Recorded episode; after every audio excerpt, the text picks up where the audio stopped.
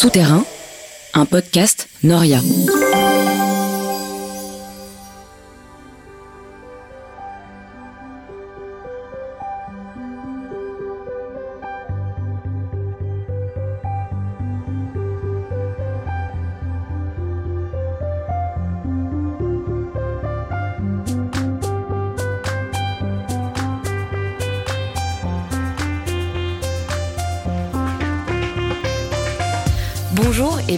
Dans Souterrain, le podcast qui dévoile les rouages de l'enquête de terrain en sciences sociales.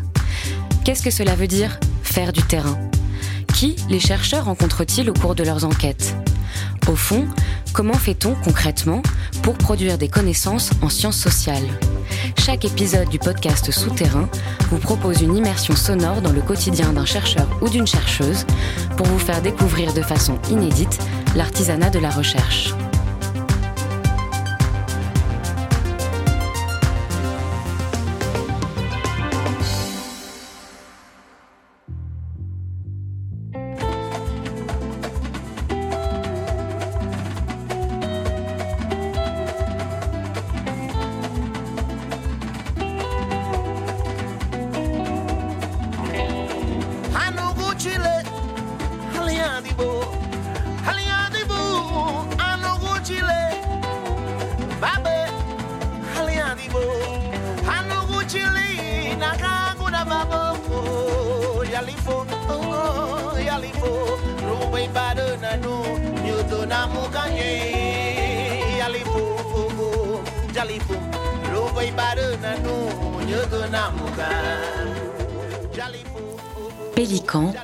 Donne-moi tes ailes pour aller là-bas. Cela fait longtemps qu'au bord de la mer je t'attends. L'air est fort, je t'attends, et tu n'es pas arrivé. Nation unifiée par l'imaginaire d'une même langue parlée, le Garifuna, cette population d'environ 500 000 personnes, d'après les chiffres donnés par l'UNESCO, s'étend le long de l'Atlantique, depuis le Belize, en passant par le Guatemala, le Nicaragua et enfin le Honduras, où l'on y trouve encore près de 140 000 locuteurs. Se considérant comme un coin d'Afrique en Amérique latine, le peuple Garifuna s'autodétermine principalement comme afro-descendant, historiquement affilié aux Cimarrons, ces esclaves noirs issus de la traite négrière qui se rebellèrent contre leurs maîtres et s'enfuirent dans des forêts, des chaînes de montagnes ou des zones humides, soit loin des roues utilisées par les colons partis à leur recherche et d'où ils formèrent les communautés dites palenquera. Mais si le peuple Garifuna a réussi, au fil des siècles, à résister aux tentatives d'asservissement des différentes vagues de colonisation française, anglaise et hollandaise, la préservation de leur langue, minoritaire sur un continent principalement hispanophone, reste un enjeu majeur pour la protection de leur identité. De fait, les mouvements migratoires actuels, plutôt orientés vers les États-Unis, où les Garifuna sont reconnus comme tels dans les catégories administratives, bouscule les usages et transforme les pratiques langagières de la communauté. Comme souvent, c'est la jeunesse qui se trouve en première ligne de ces mutations, provoquant l'inquiétude de leurs aînés face à la possibilité d'un effacement du garifuna au profit de l'espagnol. Ce sont précisément ces dynamiques-là, au croisement de la sociologie et de la linguistique, qu'analyse Stéphanie Bruno, doctorante au CEPED, le Centre Population et Développement de l'Université Paris-Cité, à travers l'étude des pratiques langagières de la jeunesse garifuna au Honduras, entre migration circulaire et transformation des rapports de savoir. Bonjour Stéphanie. Bonjour Iris. Alors, après des études principalement centrées sur les sciences de l'éducation, c'est au cours d'un voyage personnel au Guatemala que tu fais la connaissance de la communauté Garifuna et de leur patrimoine musical dont on a pu entendre un morceau en introduction. Comment as-tu développé un sujet de thèse en sociolinguistique à partir de cette rencontre, disons, fortuite avec ces objets musicaux? Alors, depuis 2017, je suis partie en Amérique centrale et à ce moment-là, je n'avais pas forcément encore mon sujet de thèse. Et c'est au cours de mes nombreux voyages en Amérique centrale que j'ai pu rencontrer la population euh, Garifuna, euh, qui pour moi, depuis la France, euh, était une population que je n'imaginais pas forcément vivre en Amérique centrale une population qui se détermine effectivement sous le trait identitaire de l'afrodescendance. Et ma première rencontre en fait avec la population garifuna, ça a été à travers le milieu artistique et notamment la chanson qu'on a écoutée d'Aurelio Martinez. Et euh, c'est à travers euh, cette ambiance musicale que mon intérêt a surgi pour la langue. À partir de 2017, J'ai commencé à, connaître à travers de nombreux voyages la population en passant, comme tu l'as bien dit, par le Belize, par le Guatemala, par le Honduras, mais également par le Nicaragua. On donne le mot à parfois de diaspora africaine ou plus simplement on, parle parfois de rincon de Africa en América Central, euh, donc d'un coin d'Afrique en Amérique centrale. Et c'est donc à partir de là où je me suis intéressée à cette, euh, on va dire généralement cette diaspora africaine en Amérique centrale et à sa langue. Euh, pourquoi? Parce que les discours étaient orientés vers euh, la peur de la perte de la langue, la peur de la perte de l'identité. Ce sont des discours qui, qui m'intéressaient particulièrement à ce moment-là. Et comment j'allais rentrer dans ce sujet-là sans essentialiser non plus ces discours autour de la revitalisation et la perte des langues dites autochtones. On a compris, le peuple Garifuna se situe dans différents pays. Pourquoi le choix du Honduras particulièrement?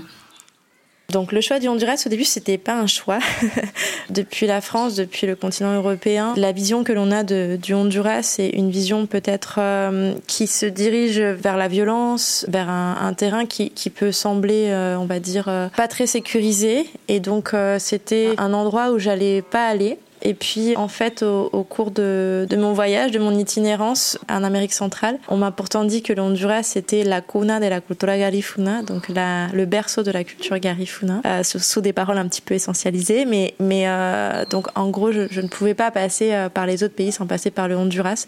Là où, effectivement, comme tu l'as bien mentionné, il y a une présence beaucoup plus forte de la population garifuna et également des locuteurs. Je me suis armée de courage sur le moment et j'ai décidé de partir au Honduras et comprendre en fait les dynamiques qui se passent au Honduras. Il est vrai que c'est un terrain qui est peut-être encore, euh, du point de vue euh, français, hein, évidemment, je parle d'un point de vue peut-être un peu eurocentré, mais pas très connu ou méconnu en tout cas, et où on est peu de chercheurs finalement euh, à être présents. Et donc voilà, ça a été l'objet de mon sujet de thèse, et, j'ai toujours dit effectivement que si ce sujet n'était pas possible, je changerais pas de sujet ni de pays. Mais c'est vrai que ça a été un des questionnements à l'écriture de mon projet de thèse, si le Honduras allait être accepté comme terrain ou pas. Et dans le cas qui n'avait pas été accepté, donc j'allais euh, ne pas présenter mon projet de thèse. Alors les, les Garifuna, c'est un peuple, on l'a dit, qui se revendique euh, cimarron et qui sont donc considérés administrativement comme un peuple autochtone, alors même qu'ils sont issus des migrations esclavagistes puisqu'ils descendent directement d'un petit groupe d'esclaves euh, qui a réussi à s'enfuir de deux négriers qui se sont échoués en 1635 à proximité de l'île Saint-Vincent dans les Caraïbes. Quelle place occupe la migration dans l'histoire des Garifuna et comment cette question-là, précisément de la migration, elle s'articule aux enjeux sociolinguistiques que tu cherches à développer dans, ta thèse. C'est toute une dimension euh, du parcours migratoire de la population qui est, extrêmement intéressante à, comprendre et à analyser, euh, peu commune aussi. Euh, par rapport aux autres parcours des populations afro qui sont, qui sont en Amérique latine.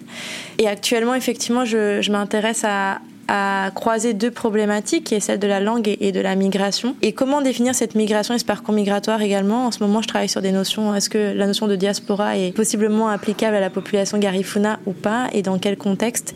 Effectivement, il y a eu plusieurs parcours migratoires. Donc, euh, une première migration qui est celle de l'Afrique vers l'Amérique latine bon, l'Afrique comme continent global, parce qu'effectivement, il n'y a pas forcément de beaucoup d'archives euh, sur euh, les origines, entre guillemets, hein, de ces bateaux négriers qui ont naufragé euh, sur les petites Antilles et particulièrement sur l'île de Saint-Vincent.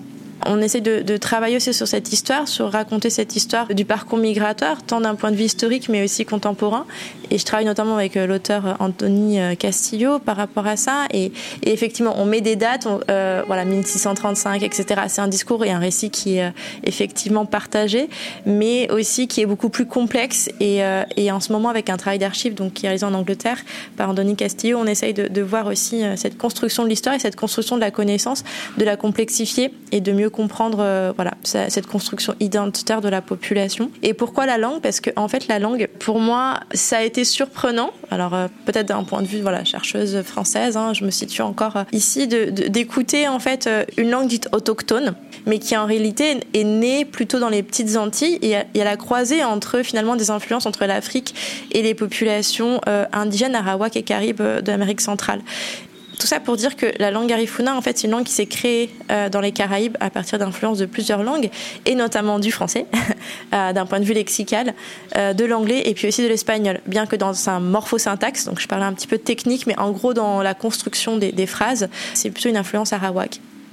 Du reste, en fait, il faut dire que l'influence africaine n'a pas forcément encore été découverte et je travaille aussi un peu sur ça pour déconstruire un petit peu les représentations de la langue parce que pour la population garifuna, la langue garifuna reste une langue euh, qui, dans l'imaginaire, qui, est africaine, hein, qui provient d'Afrique. Souvent dans les discours, on peut l'entendre. Et en fait, il y a eu cette, euh, enfin, les linguistes qui se sont intéressés à la langue jusqu'à présent euh, n'ont pas forcément encore creusé, on va dire, cette problématique de savoir tant au niveau, on va dire, de la syntaxe, de la morphosyntaxe, du lexique, mais surtout aussi de la phonétique, les influences, voilà, de, de langue africaine. Pour conclure, pardon, je me suis un petit peu peut-être échappée, mais c'est parce que aussi je, je travaille un peu sur cette construction des savoirs, comprendre comment le chercheur construit son objet de recherche, et ça me paraît très important de déconstruire aussi certaines lignées et certaines, certaines bases qui ont été euh, euh, faites pour les critiquer aussi et comprendre comment toute l'histoire autour de la population de Garifuna s'est construite et donc le discours aujourd'hui aussi de la constitution de cette population.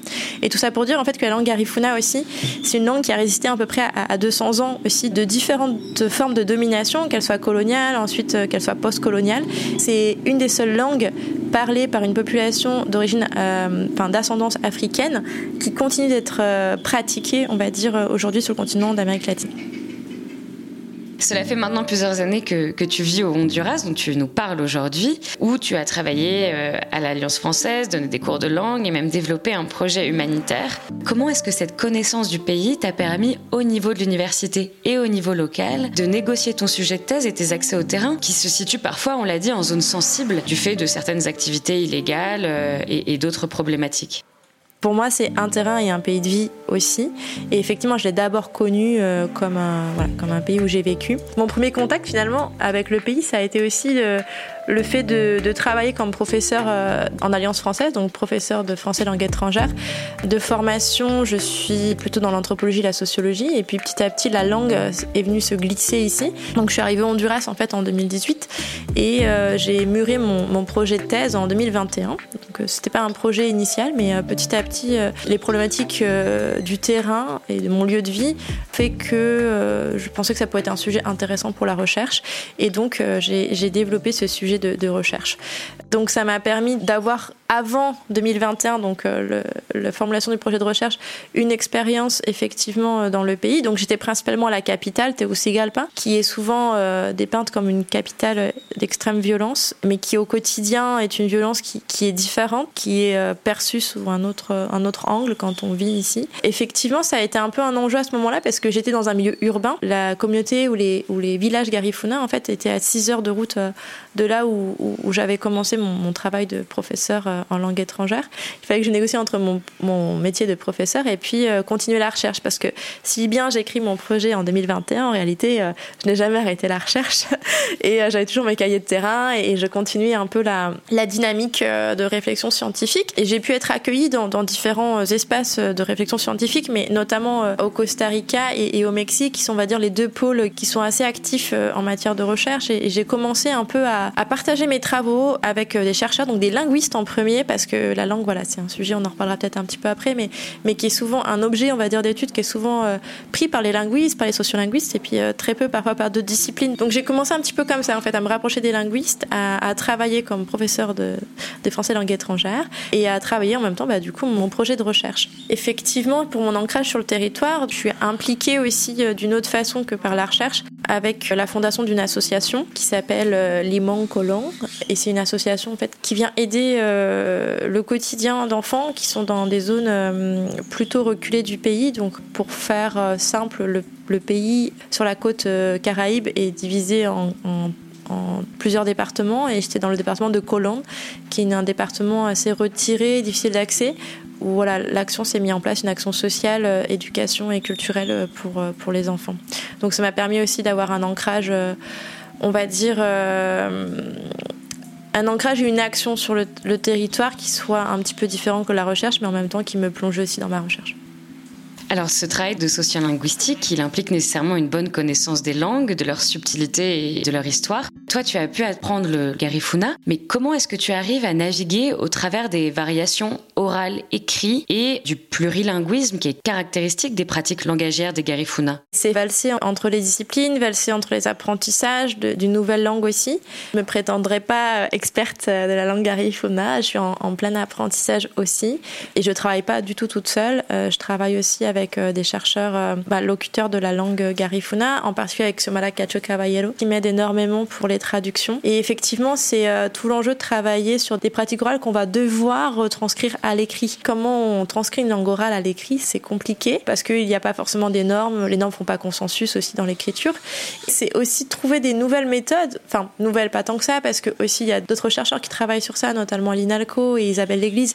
Mais pour en fait transcrire ces pratiques plurilingues. Et qu'est-ce que j'entends par pratique plurilingue Effectivement, c'est l'inclusion, on va dire, dans, dans, la façon de parler de, de plusieurs langues, un peu comme un de couleurs. Et basiquement, en fait, même si il y a des variétés dans les langues, mais pour faire simple, donc c'est trois langues qui sont en jeu, qui est l'espagnol, le garifuna et l'anglais. Je, joue, j'essaie de comprendre comment se construisent à la fois les représentations vis-à-vis de ces langues, mais aussi leur usage comme langue, mais aussi donc ces pratiques langagères hétérogènes, qui sont aussi du multilinguisme. Donc c'est-à-dire comment s'enchevêtrent ces langues entre elles au quotidien. Et c'est vrai que je reviens un peu sur mes recherches aussi passées. Hein. J'avais déjà fait quelques avancées de recherche, on va dire, en 2017, et sur le fait que je voyais beaucoup l'espagnol, je voyais beaucoup le garifuna, et puis petit petit à petit aussi, il y a cette langue, euh, l'anglais qui apparaît aussi. Et pourquoi l'anglais apparaît? C'est pas forcément un anglais des États-Unis. Il y a aussi toute une histoire migratoire avec le Belize, avec euh, Roatan, et puis des échanges quotidiens qui incluent aussi cette langue. Pas forcément comme langue hégémonique, mais parfois aussi comme broken English. Donc là, je vais un peu plus loin peut-être euh, dans, les analyses, mais c'est pour comprendre qu'en fait, les langues sont pas des systèmes clos, mais c'est des systèmes qui échangent et, que finalement, ces langues vont devenir en fait la base pour une création langagère pour la jeune génération. Alors précisément, cette jeune génération, en parlant de cette jeune génération, dans ta thèse, tu te concentres en partie sur cinq cas particuliers de jeunes entre 11 et 33 ans que tu cherches à suivre au quotidien afin d'observer euh, leurs différentes interactions sociales. Comment est-ce que tu as développé cette méthodologie et comment s'est passée la rencontre et la sélection de, de ces jeunes profils? On va dire que c'est un peu différents niveaux dans ma recherche. Donc, euh, je suis en sociologie et je m'inscris aussi en sociolinguistique, même si mon projet est inscrit euh, dans la discipline de la sociologie principalement. Mais je suis présente dans le village, un village qui s'appelle Triunfo de la Cruz. C'est un village où il y aura environ 10 euh, 000 habitants. C'est un village donc aux caractéristiques plutôt rurales. Je m'étais dit en fait comment je vais approcher les jeunes et qui sont ces jeunes Comment on délimite un âge? Comment on les définit? C'est extrêmement compliqué, non? Euh, Bien qu'en fait la jeunesse c'est presque une caractéristique sine qua non du pays, parce que c'est un pays extrêmement jeune. Hein. Il y a un centre euh, qui est un centre scolaire EIB, donc c'est éducation interculturelle bilingue, qui était ma porte d'entrée en fait pour, euh, pour être en contact des jeunes et choisir, on va dire, mes échantillons avec lesquels j'allais travailler. Je suis partie en fait d'un grand ensemble de jeunes, j'appelle les jeunes mais encore à définir, euh, effectivement âgés entre 11 et 33 ans. Donc pourquoi 33 ans? Ça semble peut-être euh, un âge vraiment avancé par rapport au début 11 euh, ans. Et en fait parce que au-delà d'être un centre scolaire, c'est aussi un centre social, un centre culturel, le centre du village aussi tout simplement, enfin un, point de rencontre. Donc il y a aussi des adultes qui reviennent dans ce centre-là, des adultes qui ont leurs enfants dans ce centre aussi, qui reviennent étudier dans ce centre-là. Je suis passée d'abord par par cette vision macro. Donc euh, c'était environ 100, on va dire 150 enfants, euh, enfants, jeunes, adultes que je regroupe donc dans ce terme jeunesse pour l'instant. Et, à partir de ce, grand ensemble, en fait, je me suis posé la question de savoir quels étaient leurs parcours migratoires, quelles étaient leurs pratiques langagières, quelles sont les, langues qu'ils déclarent parler. Et euh, en fait, j'ai dû aussi construire des données de cadrage parce que je n'avais pas forcément en fait un, contexte social et sociolinguistique qui pouvait être donné ou décrit par euh, des documents, des articles, etc.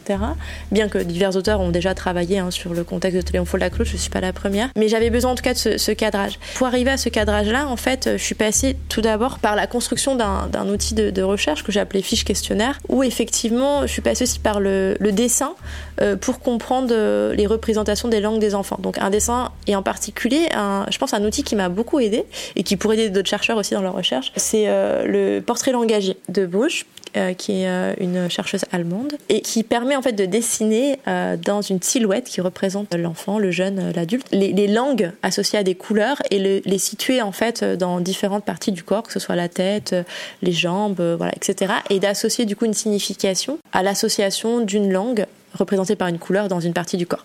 Par exemple, je disais, bah, voilà, le français, moi je le situe dans la tête parce que c'est une langue de l'intellect que j'utilise pour ma recherche, pour l'université, etc. Et donc voilà, on a beaucoup échangé autour de ça. Et à partir de, cet échantillon euh, très élargi, hein, d'environ 150 enfants, 130, 150, euh, j'ai choisi en fait particulièrement 30 cas d'enfants, on va dire, euh, par rapport à la signification de leur parcours migratoire et de leur pratique langagière.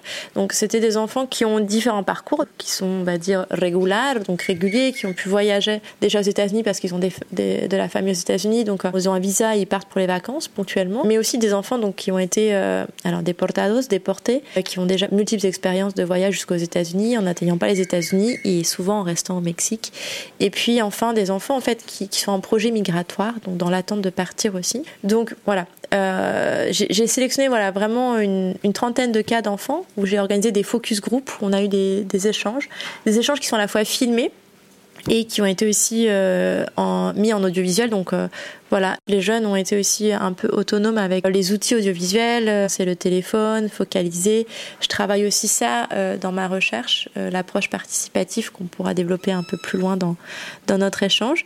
Mais euh, voilà, je travaille sur des films de poche aussi avec trois jeunes en particulier. Donc c'est 30, c'est 30 jeunes avec qui j'ai échangé sur leur parcours migratoire et leur pratique langagière et l'influence de l'un sur l'autre. J'ai choisi en fait trois jeunes en particulier, des cas représentatifs, mais évidemment il y a aussi l'affect qui rentre et, des relations qui se sont créées et qui ont permis le développement de ce que j'appelle films de poche, qui sont des petits films en fait de leur parcours de vie au quotidien, filmés avec des smartphones et qui ont été filmés par eux. Il y a des séquences qui ont été filmées aussi par moi aussi, mais principalement par eux. Et le montage aussi. Donc c'est du bricolage, c'est de la création euh, sur leur histoire quotidienne, euh, future mais aussi passée. Alors précisément, on va pouvoir écouter un enregistrement d'un échange qui date d'avril 2023. Que ustedes vieron las figuras de Kimpaki, van a ir viendo más figuras por acá.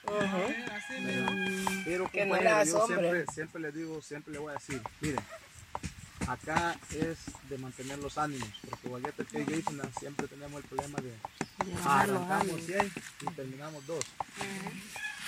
O, a veces terminamos cero, todo el mundo nos vamos. ok, entonces si arrancamos aquí, el día que no vengan, porque no vimos, que no van a venir los demás, ¿verdad? Porque somos hijos de la muerte, somos hijos de la enfermedad. Alors Stéphanie, est-ce que tu peux nous expliquer un petit peu le, le contexte euh, de cet enregistrement? Qui parle et qu'est-ce qu'il s'y joue? Dans l'enregistrement, on écoute des, habitants du, village, euh, des habitants que je nomme souvent leaders, qui sera aussi à définir comme euh, concept dans mon sujet de thèse. On est parti sur un terrain en fait qui est euh, proche d'habitation, mais à la fois éloigné, qui est un terrain qui peut être décrit comme récupéré. Pourquoi récupérer Parce que il y a des problématiques d'accaparement des terres au sein du village, des problématiques qui reflètent des enjeux beaucoup plus globaux, nationaux mais internationaux je vais juste rappeler en fait que le cas de Triunfo de la Cruz a été jugé à la Cour internationale des, droits de l'homme du Costa Rica sur les problèmes d'accaparement des terres, notamment pour des enjeux d'entreprises euh, qui viennent pour développer du tourisme, qui viennent pour euh, développer des activités, mais ces activités n'ont pas forcément de retomber sur le village mais surtout viennent accaparer des terres euh, qui ne sont pas accaparables quelque part, puisque en fait, Honduras, le statut de la population garifuna, si on peut le dire euh, de façon euh, simple, et il est autochtone. Ça signifie quoi, autochtone par rapport à cette population et son territoire, c'est-à-dire que le territoire ne peut pas être vendu et ne peut pas y avoir d'autres propriétaires qui ne soient pas une personne de la communauté. Donc ce sont des enjeux extrêmement forts. Je travaille aussi sur ces catégorisations d'autochtonie, d'indigénisme, d'afrodescendants. À l'heure actuelle, ça me semble intéressant de savoir que la Cour a remet en cause cette autochtonie. Pourquoi? Parce que la population Garifuna est venue bien après à l'échelle historique des populations qui étaient déjà sur le territoire, euh, Onkarawa, Caraïbes euh, et populations, on va dire, indigènes, le groupe indigène en Amérique latine. Mais cette autochtonie est donc remise en cause parce qu'ils sont arrivés en Honduras dans les années 1800. Et donc, bon, finalement, euh, ok, on, dit qu'ils sont autochtones, mais en fait, ils sont pas nés sur le territoire. Ce n'est pas leur territoire d'origine. Tout ça pour dire qu'il y a des enjeux assez intéressants sur la redéfinition des catégories autochtones en fonction du territoire. Et euh, donc ce territoire, je reviens sur l'extrait sonore pour euh, placer le contexte. Donc on était sur un territoire récupéré pour développer des activités d'agriculture et donc on entend plusieurs voix, plusieurs voix qui reflètent les échanges euh, plurilingues, multilingues sur le territoire Et ici, dans le dans l'extrait sonore, on entend en fait deux voix, euh, une voix masculine, une voix féminine, de, de personnes adultes de la communauté, qui ici reflètent deux langues, l'espagnol et le garifuna, et parfois avec des inclusions aussi de, de garifuna dans l'espagnol. Donc voilà, c'est tout l'enjeu des contacts de langue, des pratiques hétérogènes. Et en fait, je pense que l'espagnol aussi intervient à ce moment-là parce que moi je suis présente, mais ce sont, on va dire, peut-être des lieux et des rencontres qui généralement se passent quand même particulièrement en Garifuna, c'est on est au sein du village de Triunfo de la Cruz, on est sur euh, un territoire qui a été récupéré pour la défense, on va dire des droits autochtones de la population, et donc effectivement l'échange se fait donc euh, en, dans un plurilinguisme en espagnol en Garifuna. L'extrait est extrêmement court, mais ça continue. Et à, d'autres moments, on peut entendre aussi l'intervention de, quelques mots lexicaux en anglais en anglais, euh, influence de, Roatan ou voire du Belize. Donc euh, voilà un petit peu peut-être l'explication euh, globale et, et, et, cet échange donc est oral et donc après pour le transcrire à l'écrit c'est aussi d'autres codes, d'autres façons de codifier. Alors justement, pour pallier les écueils de la retranscription à l'écrit de ces différentes pratiques langagières, tu as élaboré et tu es en train d'élaborer toujours en ce moment un documentaire audiovisuel qui est produit et réalisé de manière collaborative avec tes enquêtés. Euh, comment est-ce que ça se passe en pratique et quels peuvent être les effets de cette collaboration pour ta recherche? Je me questionne effectivement sur les approches participatives. Je mentionnais un petit peu avant et sur une, coécriture de, de, la recherche par l'intermédiaire de certains supports. Je fais pas une thèse en sociologie euh, audiovisuelle ni en anthropologie audiovisuelle, mais je pense que c'est un support et un outil qui pour moi reste indispensable à ma recherche, complémentaire et objet d'analyse parce que je travaille travail euh, sur les pratiques orales. Et puis l'audiovisuel vient contextualiser euh, les échanges, euh, des échanges contextuels que parfois quand on retranscrit, on se souvient plus de voilà de, ce qui se passe, du décor, des personnes qui sont présentes, des déplacements, des, des formes que prend le corps dans, dans les interactions et comment le corps accompagne aussi la parole. Donc pour moi, c'était déjà un outil que je voulais utiliser.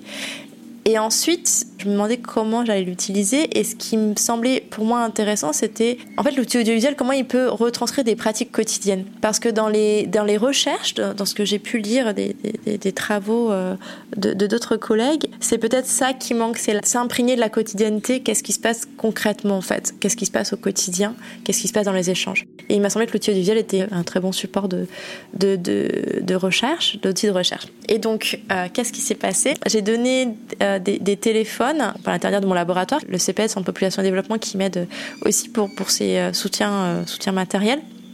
Donc j'ai donné deux smartphones et finalement dans le cas de la population Garifuna, comme je le mentionnais un petit peu par rapport au territoire, on remet en cause cette autochtonie. Donc, on a commencé à à se dire ok comment on va procéder. On a on a commencé d'abord à se connaître et, en fait à, découper un petit peu, à comprendre qu'est-ce qu'était la vie quotidienne. C'est un grand mot et finalement bah, qu'est-ce qu'on filme, comment on le filme, quelles sont les techniques. Donc moi j'ai eu quelques formations en audiovisuel avec filmer avec son smartphone qui devient de plus en plus aussi, euh, je sais pas si à la mode, mais en tout cas c'est un outil qui est facilement saisissable le smartphone pour euh, pour retranscrire des, des, moments de la vie quotidienne. On a commencé à d'abord à, à, comprendre euh, comment était articulée leur vie quotidienne et à partir de là se dire ok qu'est-ce qu'on va filmer comment on va filmer.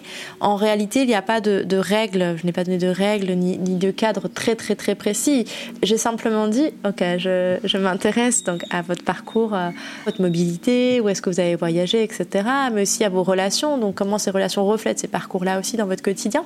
Et puis tout simplement vos échanges. Enfin filmer ce que vous avez envie parce qu'en fait la langue elle est partout elle est à tout moment. Alors, les pratiques langagières c'est de l'audio à tout moment. Euh, voilà c'est mon matériel et donc euh, c'est assez facile de filmer ce, que, ce dont que vous avez envie. Et donc en fait ça a permis aussi d'avoir euh, accès à des, à des lieux, à des terrains où, moi je, n'étais pas présente et, et pourtant de, de voir ces terrains-là. C'est-à-dire qu'on avait des séances de dérochage, donc en gros dérochage c'est euh, on regarde des petites fractions de vidéos que les jeunes ont fait et donc, euh, dans ces séances-là, on choisit aussi est-ce que ce qu'ils veulent me montrer, ce qu'ils veulent pas me montrer, parce que ça relève de l'intime aussi d'aller filmer sa vie quotidienne, évidemment. Et voilà, on veut pas tout montrer aussi, et c'est très bien. Et il y a des vidéos aussi que les jeunes m'ont montré et qui voulaient ils voulaient pas le mettre dans le montage de, de leur film de poche. Donc c'est très bien aussi. Donc, mais c'est du matériel en fait ethnographique, c'est du matériel que j'utilise. Et au final, c'est pas forcé à, on va dire, à, à rendre public, au visible des histoires de vie à tout prix, mais, mais voilà, travailler en co-construction, qu'est-ce qu'on veut montrer, qu'est-ce qu'on veut pas montrer, qu'est-ce qu'on me montre à moi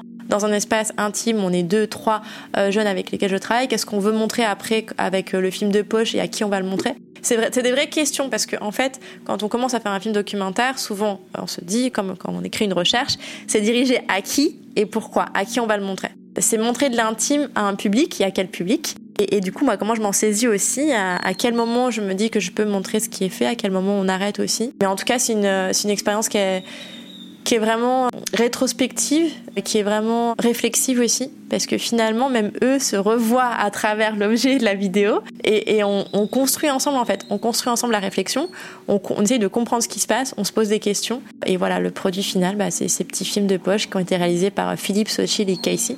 Donc trois jeunes de entre 15, 16 et 17 ans. Maintenant, ils ont grandi, ce qu'on a commencé aussi à à peu près un an et demi. Donc voilà, voilà un peu le parcours. Les luttes pour les préservations des cultures, elles portent souvent en elles le risque de fossiliser les pratiques, et notamment les pratiques langagières, en les figeant et en occultant le caractère changeant et pluriforme de ces objets.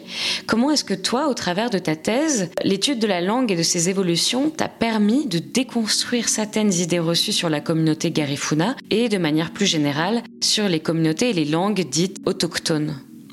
Ces termes d'autochtonie, ces, termes euh, de langue minorisée, de langue minoritaire, ce sont des, concepts que j'essaye de, travailler, de critiquer, de, comprendre comment ils s'incarnent sur le terrain aussi. Qu'est-ce que signifie euh, être autochtone quand on est une population d'origine afrodescendante en Amérique latine? Et à la fois, ça présente des enjeux assez complexes parce que hum, le discours scientifique va aussi influencer voilà, les représentations. Il va avoir une réception différente auprès des populations. En fait, comment croiser les discours juridiques, les discours de la population, les discours scientifiques autour de ce terme autochtone, de langue minoritaire, de langue minorisée? C'est aussi un cadre de pensée qui a été posé par, l'UNESCO, hein, puisque la langue garifuna est classée PCI, patrimoine culturel immatériel. Et donc, ça signifie une certaine, on va un, peu figer voilà, la représentation de, de cette langue dans une langue un peu immuable, qui change pas, qui bouge pas. Alors on sait qu'elle bouge, mais en fait ça a d'autres enjeux derrière. C'est pour pouvoir aussi acquérir des droits, des droits à avoir l'enseignement en langue garifuna, des droits à être reconnu comme population autochtone euh, sur un territoire. Donc ça a tous ces enjeux-là.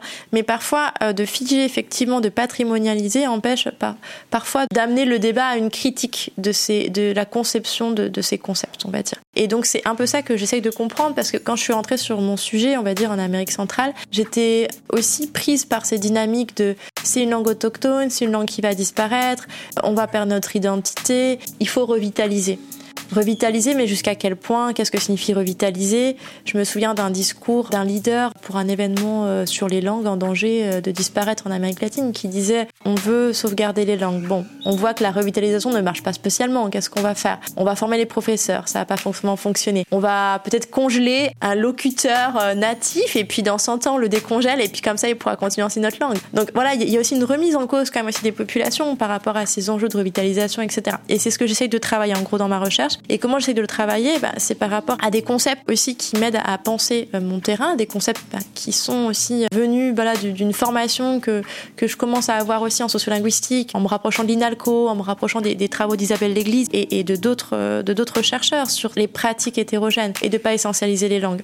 Et, j'aimerais juste peut-être rappeler que peut-être euh, on n'a pas trop tendance à, connaître ce chiffre-là parce que en France aussi on vient d'un héritage plutôt, monolinguiste donc de parler euh, parler le français parler un français correct parler un français euh, qui semblerait perdurer à travers les années alors que la langue française a, ses variétés aussi et a, et a varié au cours du temps. Mais en tout cas de figer voilà la, langue dans tout ça et on, est bah, je viens d'un pays plutôt monolingue on va dire ça comme ça et, mais en fait c'est pas du tout la réalité mondiale. C'est environ 70% de la population qui est plurilingue donc qui parle plusieurs langues. Donc la pratique de plusieurs langues, euh, incarnées par des interlocuteurs qui vont créer leur pratique langagière, vient déconstruire donc cette image de, langue comme système, de langue figée. Et puis la langue garifuna, oui, c'est peut-être une langue autochtone, non? Comme on l'entend de façon euh, euh, générale, mais mais est-ce qu'elle est amenée à disparaître? Est-ce que les pratiques plurilingues euh, ne sont pas possibles?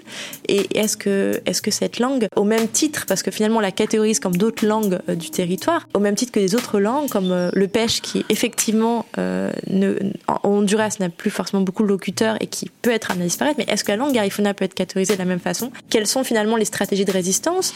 Les stratégies de résistance sont mises en place au Honduras, mais aussi dans une une interconnexion avec les États-Unis. On parle des États-Unis comme euh, premier euh, lieu migratoire actuel pour la population. Et oui, euh, il y a des écoles interculturelles bilingues, Garifuna espagnol, qui sont créées aux États-Unis. Donc voilà.